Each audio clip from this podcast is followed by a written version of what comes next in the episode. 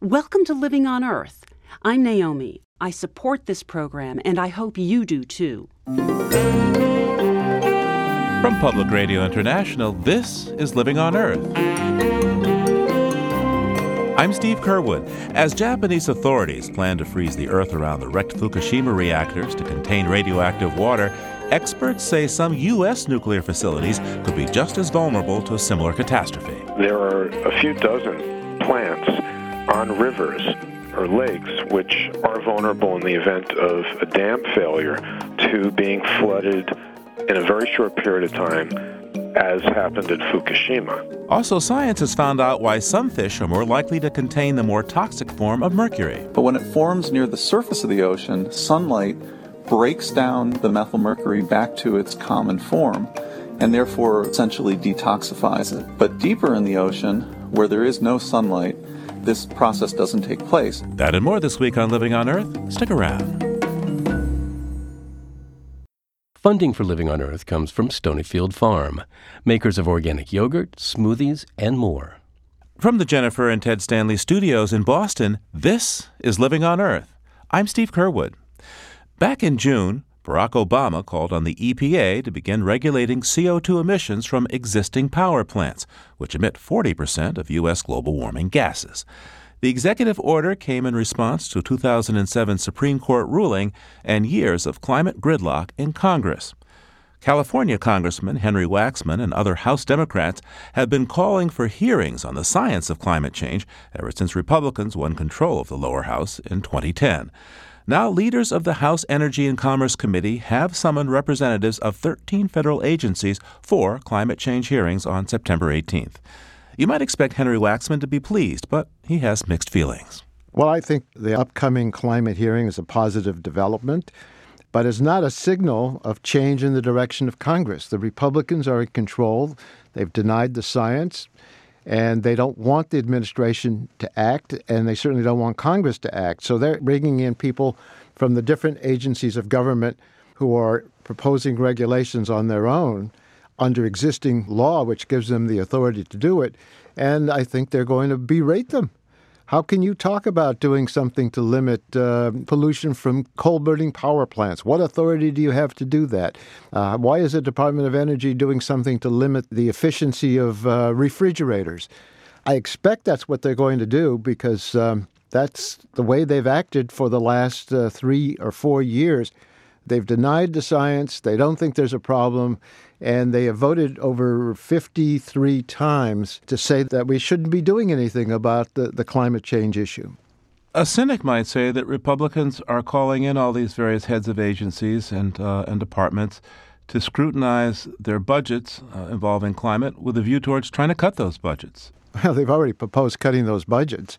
They propose cutting the budgets of all government agencies that do any kind of regulation, also government agencies that do research. But I think they want to show their oil and coal industry constituents that they're standing up to this administration. And I think we're seeing the indication that this is just the beginning of an escalating outcry by the Republicans uh, when uh, the government acts on its own under authority of the law uh, to limit carbon and other greenhouse gases that cause climate change. Now, what's the format of these hearings?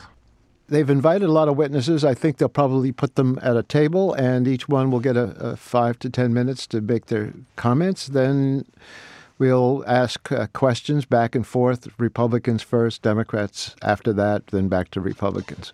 Uh, who will testify? I haven't heard precisely who's going to testify. Uh, the head of the EPA is Gina McCarthy. Dr. Moniz is the Secretary of Energy.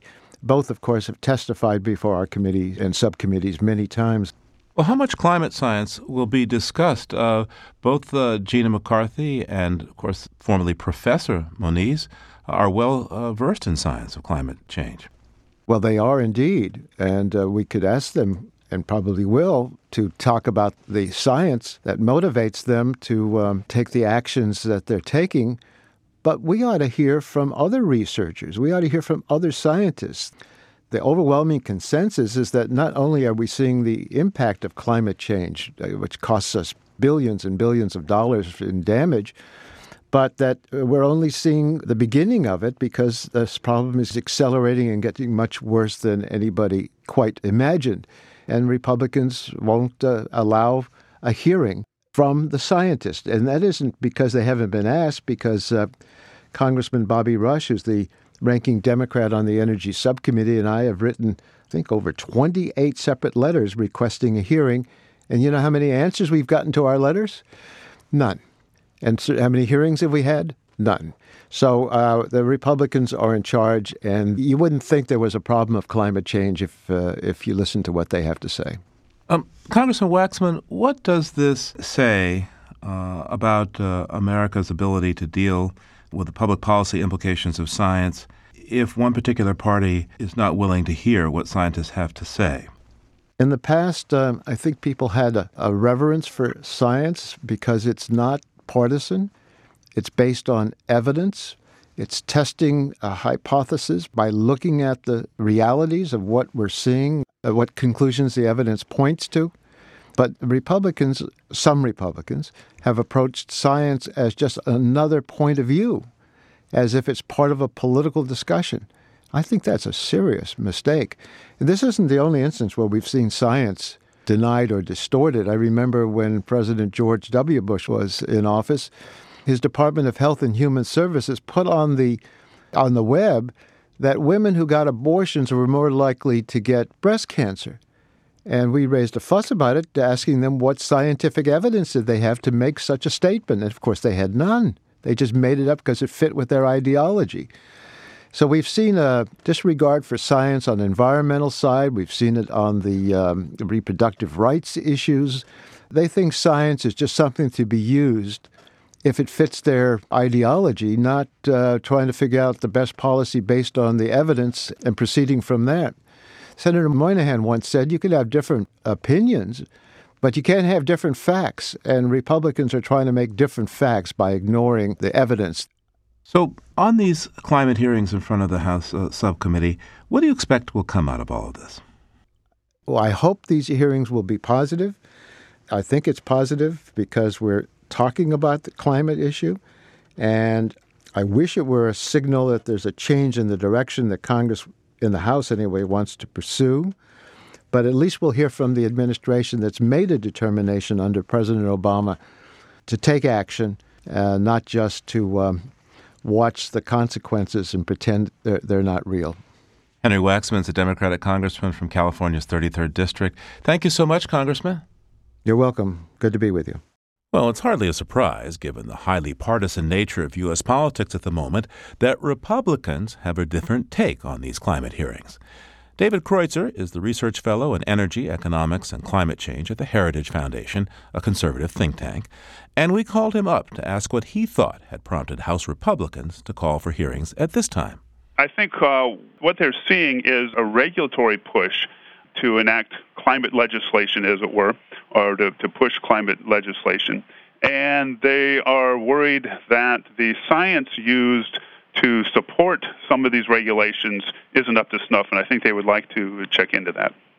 Now, Congress hasn't been able to pass uh, legislation uh, on this. So, what do you think of the president's regulatory framework on climate? Well, you know, his, his regulatory framework seems to be pretty much a war on coal. And if you look at the regulations, that's pretty much what we're getting. You know, so, some additional things, but they, you know, they're going after coal in a variety of different ways, and pretty much nobody's building new coal plants now. David, you write a, a fair amount about environmental economics. Uh, tell us what addressing climate change would mean for our economy. Well, it depends on how you address it and uh, to what level. You know, we, we're having climate change. We know that we've been having it for you know uh, millions of years temperatures go up, temperatures go down, sea levels, you know, go up and down. So I think what you want to do is say, well, what do we get for the money that we spend on the different approaches to adapting or preventing, uh, you know, climate problems?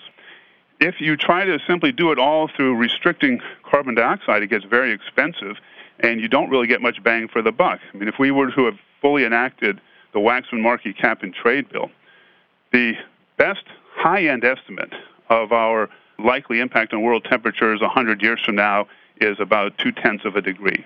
What do you think is the motivation of the people who are advancing what you think are uh, inappropriate models of uh, the climate performance? Well, uh, you know, if you say that there's an amazing problem coming down, you're more likely to be heard than to say, hey, you know, there's really not much of a problem. You're going to get more funding to investigate uh, catastrophes than you are to investigate nothing much happening. So this is the Chicken Little school of getting budgets, you're saying? Uh, that's a pretty good description.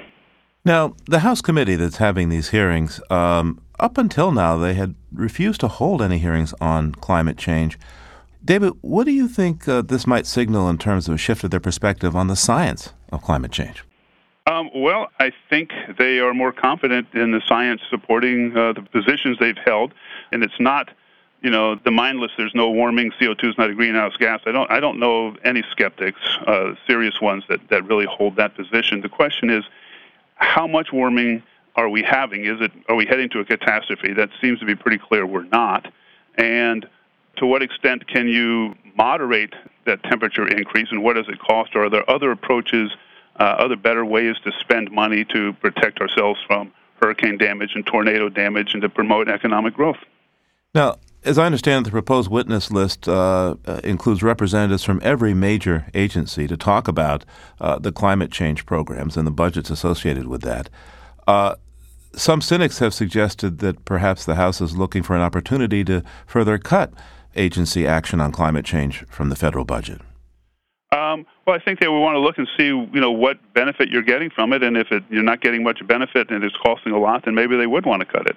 I mean, that's pretty generic. You want to spend your money effectively, and just calling something, uh, you know, a climate policy doesn't mean it actually is one, doesn't mean it's an effective one, and it doesn't mean it's affordable. Now, the Intergovernmental Panel on Climate Change will shortly have its latest report out, which uh, gives a 95% uh, confidence that uh, humans are having an effect. And the numbers they have show that uh, we may well be headed on, on, on the path to catastrophe here. If Congress can't act uh, and a president sees uh, warnings that we could be headed into catastrophe, what alternative does he or she have but to use the regulatory process? Well, you know, let's there's, there's a bait and switch in, in that the argument you just gave, and that is there's 95 percent confidence that humans are having an impact. You know, I don't know if it's 95 percent, but let's say it's 100 percent. The question is, how much impact are they having? Okay, well, the, and, well and, but and wait that, a second. That's where you don't have this huge consensus that people keep talking about. There, there, yeah, you can get a whole bunch of scientists to agree CO2 is a greenhouse gas and we're emitting CO2. You can't get this 93 or 97 percent or whatever to say that we are heading towards, you know, seven feet of sea level rise in 100 years or something like that. Yeah, I would say that uh, the science that I've been shown involving the IPCC is pretty firm about the range that we'll get on the two degree rise that international uh, agreements say that we're, we're, trying to limit things to. Uh, let's say that the scientists who say that we're headed to catastrophe, there's a 10% chance they're right. Is that an appropriate risk for our civilization? Um, I don't think there's a 10% chance that it's right. David Kreutzer is a research fellow in energy economics and climate change at the Heritage Foundation. David, thanks so much for taking this time with me today. Hey, thanks for giving me a chance to give my view.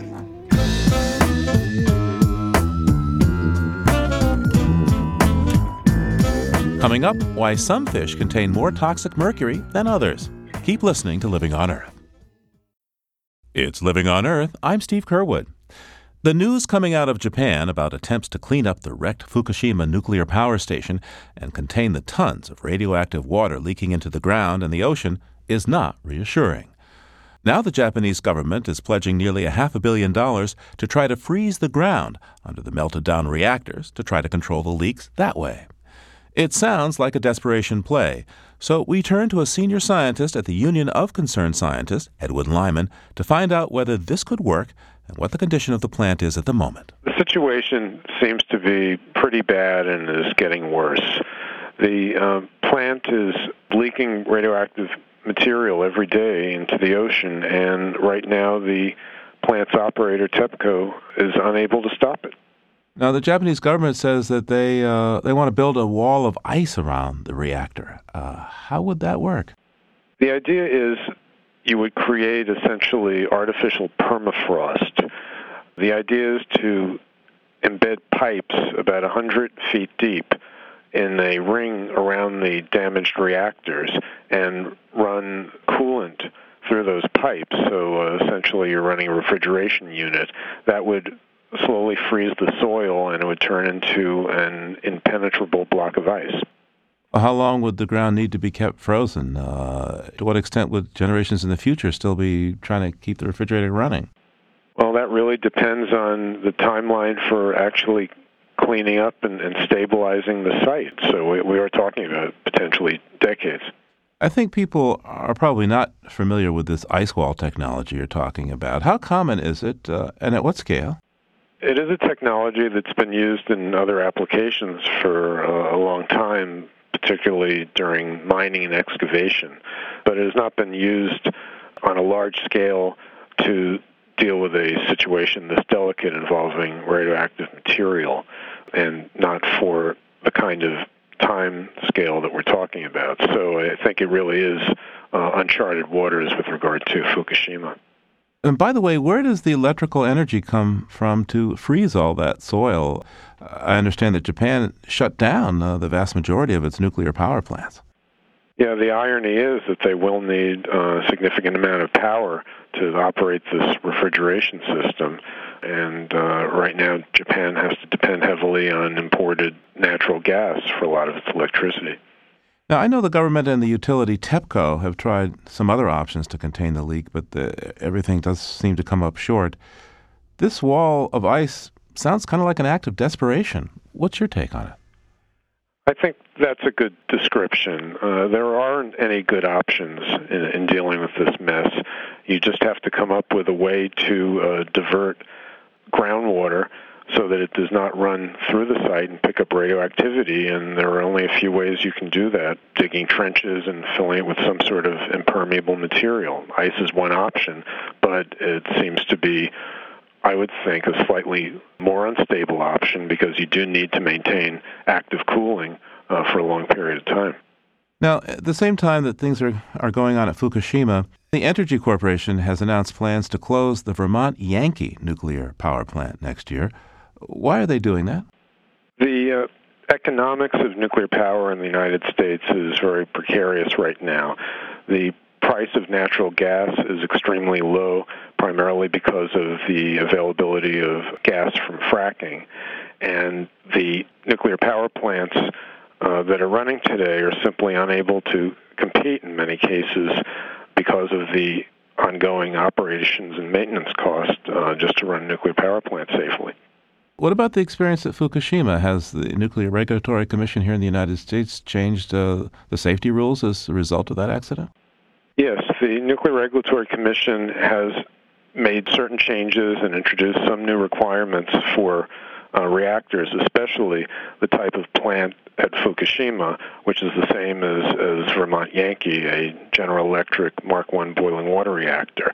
And more changes are in the works. And even though the industry has tried very hard to limit the scope of those changes, there still is a significant price tag associated with them. And Entergy did cite the cost of post Fukushima upgrades as one of the reasons why they're shutting the plant down frankly, to have nuclear power that's safe enough uh, so that we don't have another Fukushima. It simply may not be affordable. Where in the United States are there nuclear power reactors in analogous positions to Fukushima? In other words, vulnerable to earthquakes and, and such? Well, I think in the United States, the biggest threat is actually from upstream dams. There are a few dozen plants on rivers or lakes which are vulnerable in the event of a dam failure to being flooded in a very short period of time, as happened at Fukushima. And the Nuclear Regulatory Commission has known about the danger of dam failures for many years, but it has been taking a very, very long time to try to resolve these issues. Where are these dams that you're concerned about? One plant which is one of the most vulnerable is called Oconee in South Carolina. There are three reactors there, and the uh, plant's owner, Duke Energy, has been sparring with the Nuclear Regulatory Commission for many years about how to reduce the risk of flooding from dam failure. Still unresolved. The industry simply isn't prepared to deal with nuclear accidents before they happen or their aftermath. And it's that lack of preparation and that mindset that we don't have to worry that it can't happen here, that I think uh, continues to pose a danger to people all over the world. Ed Lyman is senior scientist at the Global Security Program at the Union of Concerned Scientists. Thanks so much, Ed, for taking this time. Thanks for the opportunity.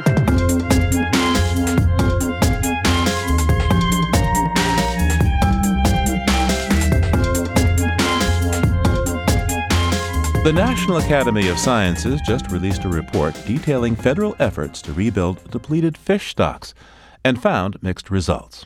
But in the Pacific Northwest, scientists have seen a considerable recovery of stocks of pink salmon. Just now, hundreds of thousands of pink salmon are swimming back to spawn in the rivers and streams there. But it's not always a happy outcome, especially for many fish that choose the White River east of Tacoma.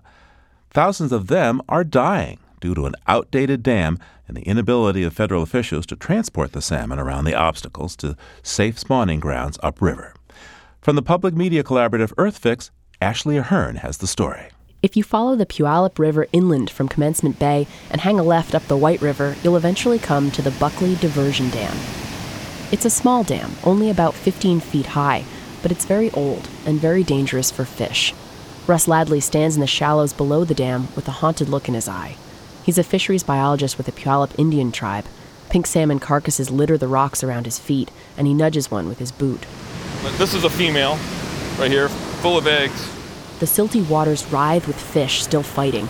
Some of them are visibly battered and lethargic, others continue to heave themselves onto the lower section of the dam, their bodies scraping over old exposed nails. But yeah, this goes on 24 hours a day, seven days a week, until the fish are just depleted of all their energy reserves, and then the current and the color of the water basically hides the bodies, and they will be scattered downstream. Ladley estimates that up to 200,000 fish will die here in the next month during the height of the pink salmon run. There's no hydropower being generated at this small dam. The Army Corps traps fish here and then loads them into trucks and drives them around a much larger dam six miles upriver. That dam was built in the 1940s for flood protection, without any way for fish to get around it. The recovery of salmon in this river depends on their ability to get above these dams to spawn. But the Buckley Dam hasn't been updated since the 40s, and the fish kills have gotten worse in the last decade, as pink salmon have started coming up the White River by the hundreds of thousands. Scientists aren't exactly sure why these fish are rebounding in Puget Sound, as other types of salmon suffer. But Russ Ladley says this old trap and haul facility can't handle all the pink salmon, nor can it sort out the endangered Chinook, steelhead, and bull trout that also come up this river. It is no longer effective. These pink runs have kind of come out of nowhere, um, and they've overwhelmed the system. There are more fish here now than the Corps can effectively move. 12 miles upriver from where Russ Ladley was standing, a truck backs up to a long metal chute and opens its rear hatch. Out pours 1,200 gallons of water and about 300 pink salmon. These fish were trapped down at the Buckley Dam. Now they're being released into the upper reaches of the White River, free to spawn anywhere from here up to the foothills of Mount Rainier. It's a critical part of their life cycle. That's it. The Army Corps spends an extra $600,000 moving the massive influx of pink salmon around these dams. They've added four more trucks that operate around the clock. That's allowed them to move up to 20,000 fish a day, but the tribes estimate there are more than double that arriving right now. We're at our capacity, so if there are more, we're, we're going to do our best to move that backlog. Fred Getz is a biologist with the Army Corps of Engineers. He acknowledges that the trap and haul facility isn't up to the task of moving all the fish that get stuck below the dam. Fully replacing the Buckley Dam would cost close to $80 million. Getz says the Corps doesn't have that kind of money right now. Instead, it hopes to spend about half that amount and replace the old dam, but not improve the fish trap there. We're doing everything we can right now, especially when we don't have a lot of funding, and we may not see much in the future as well. The Muckleshoot and Puyallup tribes say replacing the dam isn't enough. The old fish trap also needs to be replaced. That way, the tribes can focus recovery efforts on endangered Chinook and bull trout that get mixed in with the hundreds of thousands of pink salmon in the river. Don Jerry is a member of the Muckleshoot tribe and serves on the Tribal Fish Commission. He's standing next to the Buckley Dam, where salmon are dying as they wait to be transported upriver. We need to take care of them. We're trying to rebuild them, and the federal government isn't doing their part. They're the ones that caused the problem of the decline in salmon. we're left with the burden of trying to rebuild it. The Army Corps expects that it could take up to eight years for this dam to be replaced, and as of right now, they're not planning on building a new fish trap. I'm Ashley Ahern on the White River. Ashley reports for the Pacific Northwest Public Media Collaborative, EarthFix. There are photos and video at our website, loe.org. Now, eating fish can be beneficial to your health as long as the fish you choose isn't laced with contaminants, such as mercury. The body can metabolize small amounts of mercury, but too much is toxic to the brain and nervous system, and children and fetuses are most vulnerable. For years, scientists have noticed that deep sea fish contain more mercury than fish from shallower waters. Now, a paper published in Nature Geoscience explains why different fish have different amounts of mercury. Joel Blum is a professor of geochemistry at the University of Michigan and co author of the paper. Welcome to Living on Earth. Well, thank you. It's great to be here. So, your most recent study was about the toxic mercury found in fish. What did you notice about the different fish in your study? Well, prior to this particular study, uh, a colleague of mine had noticed that the deeper that fish lived in the ocean, the higher their concentrations of mercury were in their tissues. And so we wanted to understand why that was. And the study that we've just done was really focused on that problem. So, why is it that these fish have different amounts of mercury depending on how deep they swim in the ocean? So the key to mercury to understanding mercury is that there are several different forms of mercury in the environment. And there's one form that is taken up into fish and that is most toxic, which is called methylmercury. And what we found in our study is that methylmercury is formed in the ocean at, at a variety of different depths in the ocean. But when it forms near the surface of the ocean, sunlight breaks down the methylmercury back to its common form and therefore essentially detoxifies it. But deeper in the ocean, where there is no sunlight, this process doesn't take place, and so the toxic form of mercury can build up and can be incorporated into the food web and ultimately into fish. Where does the mercury in the fish come from? In general, most of the mercury that's in the ocean uh, came from the atmosphere and was deposited into the ocean in rainfall. And so the next question would be why is there mercury in the atmosphere? And the main source of mercury to the atmosphere is the combustion of coal that we use to produce energy.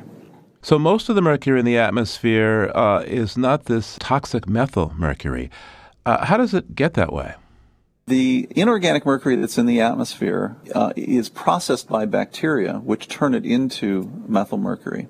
What, one of the things that we found in our study is that this processing or this, this methylation um, can happen in the open ocean, which we didn't previously realize. How does the mercury affect the fish? As far as we know, the mercury doesn't have a direct effect on the fish's behavior or health. At the levels that uh, it's found in fish, it certainly uh, can affect humans who eat the fish, but the fish themselves don't seem to be affected by the mercury. And these are fish that you've done your research on that are fish that we're likely to eat, right? Yeah, we, we looked at a whole range of fish. We looked at nine different species of fish, and, and among those are several different types of tuna, swordfish, um, and a number of other commonly eaten fish from the Pacific Ocean. You studied fish in the Pacific. Uh, how do the mercury levels in the Atlantic, uh, Atlantic fish compare to that?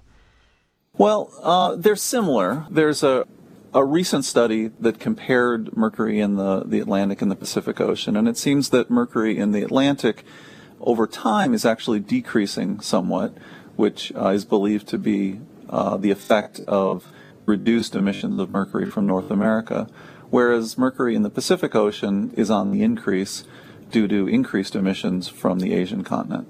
And that will be burning of coal then? Exactly. That's, uh, that's the main source uh, of mercury that's coming to the atmosphere from Asia. So, by the way, uh, Joel, from your research, which fish were the most loaded with mercury? The fish that have the highest level that we studied are swordfish. And uh, swordfish are top predators, and they also live deep in the ocean. And that kind of double whammy gives you the, the highest levels. And those are fish that um, one really has to consider how much they eat because the exposure to mercury is really quite significant. What do you hope comes out of this study, Joel?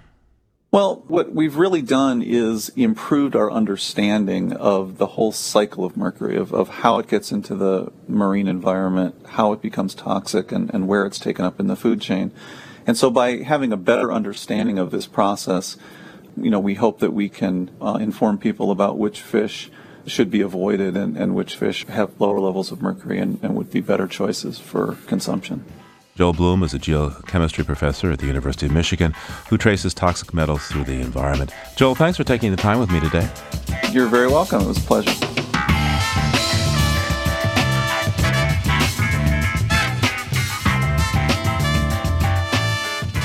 One of the great joys of life in the American South can be getting to know and understand your neighbors really well. Commentator Pat Priest of Athens, Georgia, though, found the way some of them behave is alternately delightful and off putting. I caught my neighbors in our pool some weeks ago, two of them bathing. I slipped back into the shadows of my den and pulled out my binoculars. My husband and I bought a better pair just for this reason. Spying on the neighbors is endlessly fascinating. I don't know where they spend the winter. The parents fly in sometime in the spring to ready their home. Only when the weather warms do we see the mom and her plump babies out and about, hunched, and I see her watching us eagle eyed. She's often gorging on some kind of meat, ripping, ripping, head back, pulling. I shout hello to them sometimes, but the mother only shrieks to her youngsters to stay back. I'm wary of them too. When my mom visited with her tiny Chihuahua mix, I never let the pup outside without supervision. Through the binoculars, I study one of the youngsters. It looks like he has yellow tights on. They all have the loveliest breasts, like vanilla ice cream streaked with caramel. Their toenails, their beaked noses could rip me to shreds. I see this one scratching his face. That has got to hurt. They're big, maybe 18 inches tall. Cooper's hawks, I think. I get some of my best nature watching in while I'm brushing my teeth standing at a window that looks out at the woods. Once I saw one of the hawks sitting on the fence, minding its own business.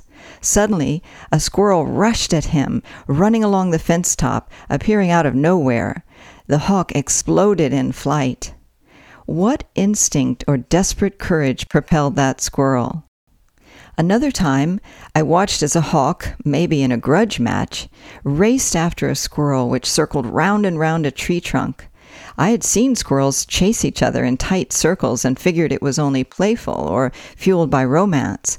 That practice paid off. The hawk couldn't turn in such spirals, and the squirrel got away. That time. This year, the hawks have moved into our blueberry patch, and we didn't even need to cover our blueberries to keep birds out, as about 80% of a Cooper's hawk's diet consists of birds. The hawks are like scarecrows that suddenly pounce. Sometimes I see the red and dun colored feathers of their victims.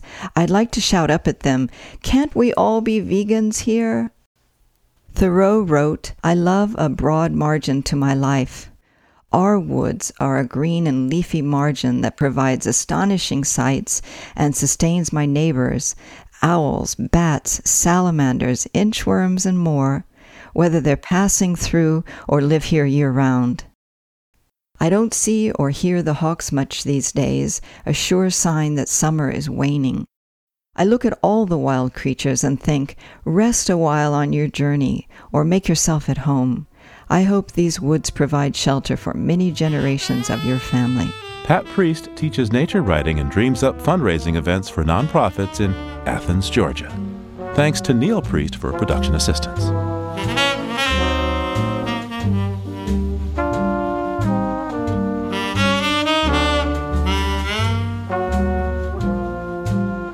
Coming up, it's harvest time in much of the U.S., and for some folks, when it comes to tomatoes, bigger is better.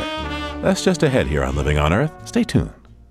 Funding for Living on Earth comes from the Grantham Foundation for the Protection of the Environment, supporting strategic communications and collaboration in solving the world's most pressing environmental problems. The Kendeda Fund, furthering the values that contribute to a healthy planet, and Gilman Ordway for the coverage of conservation and environmental change. This is PRI, Public Radio International. It's Living on Earth. I'm Steve Curwood. On April 17th, a chemical fertilizer plant in the town of West Texas blew up. The explosion killed 15 people, wounded over 150, and prompted nationwide questions about the hazards of chemical plants, particularly those that handle fertilizers. But when a team of reporters at the Dallas Morning News tried to find out how often accidents like the one in Texas occur, they discovered that no regulators are keeping track. Daniel Lathrop is a staff reporter and data specialist at the Dallas Morning News. Initially, we had a simple question How often have things like what happened in West happened elsewhere? What have been the warnings leading up to it? How could this have been prevented? What do we know? And so the most basic question of those was how often has this happened before? And we couldn't find out. And we talked to agencies and we gathered data. And we increasingly realized that no one knew. So, is there any government agency at any level that's tasked specifically with the collection and analysis of data on chemical storage or processing facilities?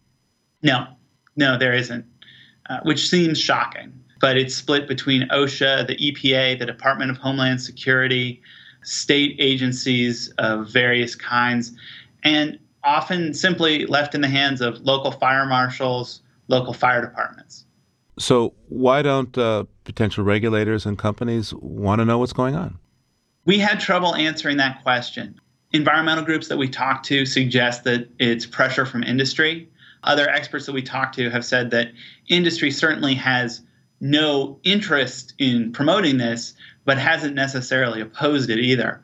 One of the things uh, an EPA official who'd been involved in that effort in the mid 1980s said essentially, you know, different people come in and they lose interest in what somebody else was doing, and it's not necessarily their priority. Well, back in uh, 1986, the Emergency Planning and Community Right to Know Act was passed in the wake of that huge chemical disaster that killed uh, thousands of people in Bhopal, India, when the uh, Union Carbide plant exploded. And that legislation, as I understand it, requires companies to disclose information about dangerous chemicals that they store and to calculate worst case scenarios so that nearby communities can plan for disaster. That law is on the books. What's happening with it? Well, since then, there have been a lot of rollbacks. There's been a concerted effort from a variety of sources to make that information hard to get and hard to access there's no real data verification or confirmation that goes on with any of what gets reported. Most of it is reported only to state agencies. And again, the state agency here in Texas told us, well, we collect it, but we don't have the authority to do anything with it. One of the things that uh, we found that was interesting about that Emergency Planning and Community Right to Know Act is that only certain chemicals are regulated uh, under that. And it, the list doesn't include that fertilizer, the ammonium nitrate that blew up at the West Fertilizer Company. Yes, in fact, ammonium nitrate in federal law and regulation has a very special status. It's one of a small number of chemicals that not just isn't regulated, but has special sort of anti regulatory status, where the EPA is actually prevented from regulating it under some circumstances. For example, it's illegal for federal and state environmental agencies to regulate ammonium nitrate when it is for direct sale to the consumer, in this case, generally farmers. So, ammonium nitrate fertilizer, like the kind that was mixed and sold at West, is in fact not required to be dealt with under EPCRA if it is for direct sale to the consumers. In the case of West, they chose to disclose it anyway uh, it's not clear to us whether they actually had to. Now, ammonium nitrate, uh, of course, it's a fertilizer, but you know, famously, it's quite explosive. Uh, the Oklahoma City bombers, for example, used it. It seems kind of amazing that there's no record being kept of where the stuff is stored or what's happened in terms of accidents. It is amazing. We can't understand why this particular chemical has had sort of regulatory kryptonite. There have been major disasters involving this, either uh, deliberate terrorist attacks or major accidents that have happened, quite a few, uh, going back 70 years in the United States. In your story, you wrote, uh, I believe you quoted uh, Sam Mannan. He's a nationally recognized uh, chemical safety expert who told you we can track the gross national product to the second and third decimal, but there's no reliable way of tracking even simple things like how many chemical accidents happen. He recently testified on Capitol Hill. What appetite do you detect in Washington to take on this issue? We've detected no appetite in Washington to take on this issue. It's a kind of boring issue. It's something as simple as knowing what has happened so that you can make intelligent decisions about it. In the mid 80s, the EPA took a stab at this. Uh, they created a program, a pilot program to track these, uh, and that was basically not very successful and it was not renewed afterwards. You said this is boring, but you know, the disaster at West Texas was far from boring. I agree. I think it's incredibly important. I don't think that we can make good decisions as a public. I don't think that we can set proper regulations on companies. I don't think that we can make any real decisions if we don't know what it is that we're making decisions about. The things that are not being collected as data are frequently horrifying accidents that kill people, uh, that maim people, that destroy property, that lead to neighborhoods or cities being evacuated. But no one in Washington wants to talk about how to keep track of it. Daniel Lathrop is a staff reporter and data specialist with the Dallas Morning News. Thanks for taking the time with me today, Dan. Pleasure to be here, Steve.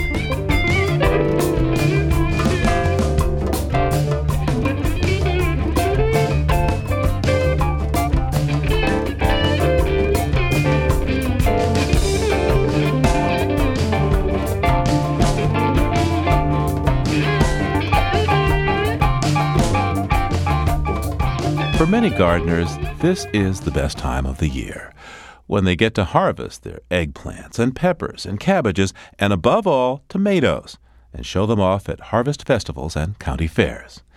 And even for those less expert with the spade and the trowel, nothing can beat the sight and smell of vines laden with big boys and Romas and sweet 100s. The most desirable of all tomatoes are those heirloom varieties in all imaginable colors and shapes the deep red and pink brandy wines, the dark Cherokee purples, the black Krims, and the stripy green zebras. Reporter Jeff Young decided to investigate the history behind one of his favorites, a tomato with an especially peculiar name, and he discovered a story behind it as colorful as the fruit itself. Where I grew up, in West Virginia, old timers called them mortgage lifters. They're tasty without being acidic, and the flattened pinkish fruits get big really big. I'm talking a pound or two apiece. The best of them carried a longer name Radiator Charlie's Mortgage Lifter Tomato. I often wondered about that name. So did Jeff McCormack. McCormack runs a seed catalog company from his home in Charlottesville, Virginia. He specializes in rare lines of heirloom plants and seeds passed down through families and friends. But you know, when it's being passed down in a family for 200 years, there must be something good about it. In the mid 80s, McCormack got his hands on some tomato seeds and a heck of a story. It came in the form of a scratchy old tape recording of a conversation between Ed Martin of Virginia and his grandfather, the originator of the mortgage lifter tomato. I'm sitting at 860 Lee Street talking to my grandfather, M.C. Byles, and he'd get mad if anybody said it was Marshall Cletus Byles. Marshall Cletus Byles preferred to go by MC or just Charlie. The tape is tough to hear. Cars, trains, and at one point an ice cream truck interfere, but it rewards the careful listener. Martin tries to keep his granddad on topic. He wants to know the origin of the mortgage lifter tomato. That's a heck of a tomato. Well, look, didn't you tell me there were five tomatoes that made that thing? Byles talks about the tomato all right, but not right away. He wanders in his recollection, as 85 year olds are wont to do. He talks about cars he's owned, jobs he's worked, places he's lived, and what emerges is the story of a truly remarkable life. The grandson asks how Charlie got started with gardening. Byles tells him it was when his mother sent him to work in the cotton fields of North Carolina. He was four years old. Brother come out and says, Come out, mom. I said, What do you want? Say, You going to work. I'm too little to work. no, you're not. I had to go out and start picking cotton. As a young man in the National Guard, Byles took up wrestling and got so good he went on a wrestling tour of towns in Appalachia, where it's called wrestling. The pay was a dollar for every minute he lasted in the ring. Which he did. If he didn't throw you in 10 minutes, he'd give you a dollar a minute. And I never lost very few times. Byles learned to pilot small planes and flew airmail routes. He loved fixing planes and inventing things. He once came up with a new kind of garden tiller, but didn't think to get a patent. He found business success as an auto mechanic in the rugged hills of Logan, West Virginia, where heavy coal and timber trucks constantly blew out radiators, grinding up the steep grades. And I think that's where he acquired his name, Radiator Charlie. That's seed saver Jeff McCormack. Incidentally, the shop was located at the foot of a large mountain where the trucks had to roll back down the mountain to his shop after the radiator blew. Location, location, location. location. He sounds like the, the classic American tinkerer. Exactly. And, and the beauty of it is that he did this all without formal education. Well, I've always had a, a mind of doing things that nobody else couldn't do. I've never been to school a day in my life, but anything I ever wanted to do, I done it. Sometime in the early 40s, radiator Charlie Byles wanted to build a better tomato. You remember this is a story about a tomato, right? Well, this is how he did it. What I did, I taken 10 flints and put in a circle and put one in the center. McCormack has studied this part of the tape carefully and says Byles invented an unorthodox but elegant system. Well, he, um, he started with four varieties of tomatoes and he placed a tomato called German Johnson in the center of a ring of 10 tomatoes. All these tomatoes were the largest seeds he could find in the country at the time. So he would go around to the other tomatoes, collect pollen in the in the uh, baby's ear syringe, and squirt it on the flowers of the German Johnson, and then he would save the seed. And put it on one in the center. After seven years, he was he felt he had a stable tomato with all the qualities he, he was looking for, and um, once he satisfied with that, he never worked with any other tomato plants, did any, any other plant breeding, but he really ran with it after after he developed it. Ran all the way to the bank. Turns out Radiator Charlie Byles had quite a knack for marketing and sold tomato seedlings for a buck a piece, a lot of money for a little plant in those days. He sold enough of them to pay off the mortgage on his house. I didn't pay but uh, $6,000 for the home, and I paid most of it off with tomato plants. So there you have it Radiator Charlie's Mortgage Lifter Tomato. McCormack says the story is more than just a good yarn. When he put it in the seed catalog, it attracted curious gardeners who grew the tomato, saved the seed, and, perhaps unwittingly, helped keep the strain alive. A small victory for preserving genetic diversity at a time when most agriculture is heading toward a homogenized industrial scale. And McCormack finds something else of value in these seed stories something a little harder to pin down. What I'm trying to do is also sort of save the soul behind these seeds, the thin line that extends from one generation to another. And each, the people are connected with the seeds. Culture and agriculture are inexorably in, intertwined. They're like two sides of the same coin. MC Radiator Charlie Byles died at the ripe old age of 97. At the time of his talk with his grandson, he had already outlived many of his friends and family. He wondered aloud why he had lived so long. Lord left me here all these years for some purpose. I don't know what it is. Maybe it was that tomato. maybe it was that tomato. And maybe that's not so bad. For Living on Earth, I'm Jeff Young in Charlottesville, Virginia. To see pictures of Radiator Charlie and his mortgage lifter tomato, and to learn more about heirloom seeds, visit our website, loe.org. When I die, don't bury me in a box in a cemetery. Out in the garden, be much better, and I could be pushing up homegrown tomatoes, homegrown tomatoes, homegrown tomatoes. Next week on Living on Earth, rethinking refrigeration using a very old method, cooling with CO2. Technology is the key for us. We've found a way to address a greenhouse gas problem using a greenhouse gas itself. A cool way to cool, next time on Living on Earth.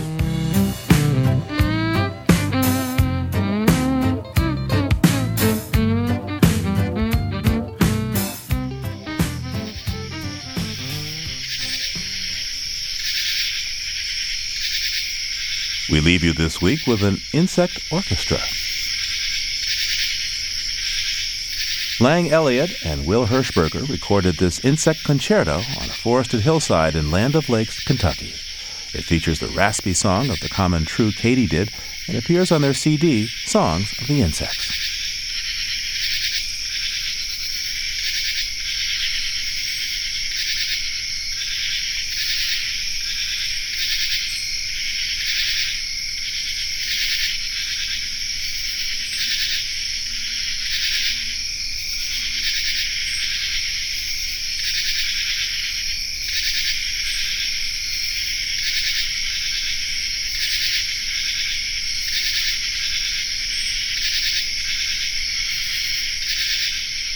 Living on Earth is produced by the World Media Foundation. Naomi Arenberg, Bobby Bascomb, Emma Fitzgerald, Helen Palmer, Ponce Rutch, Aaron Weeks, Adelaide Chen, James Curwood, Jennifer Marquis, and Gabriella Romano all helped to make our show. And congratulations to Bobby. She just got married. Jeff Turton is our technical director. Allison Lirish Dean composed our themes. You can find us anytime at loe.org and like us on our Facebook page. It's PRI's Living on Earth. And we tweet from at Living on Earth. I'm Steve Curwood. Thanks for listening. Funding for Living on Earth comes from the Grantham Foundation for the Protection of the Environment, supporting strategic communications and collaboration in solving the world's most pressing environmental problems. The Kendeda Fund, furthering the values that contribute to a healthy planet, and Gilman Ordway for coverage of conservation and environmental change. Living on Earth is also supported by a Friend of the Nation, where you can read such environmental writers as Wen Stephenson, Bill McKibben, Mark Hertsgaard, and others at thenation.com. This is PRI, Public Radio International. PRI, Public Radio International.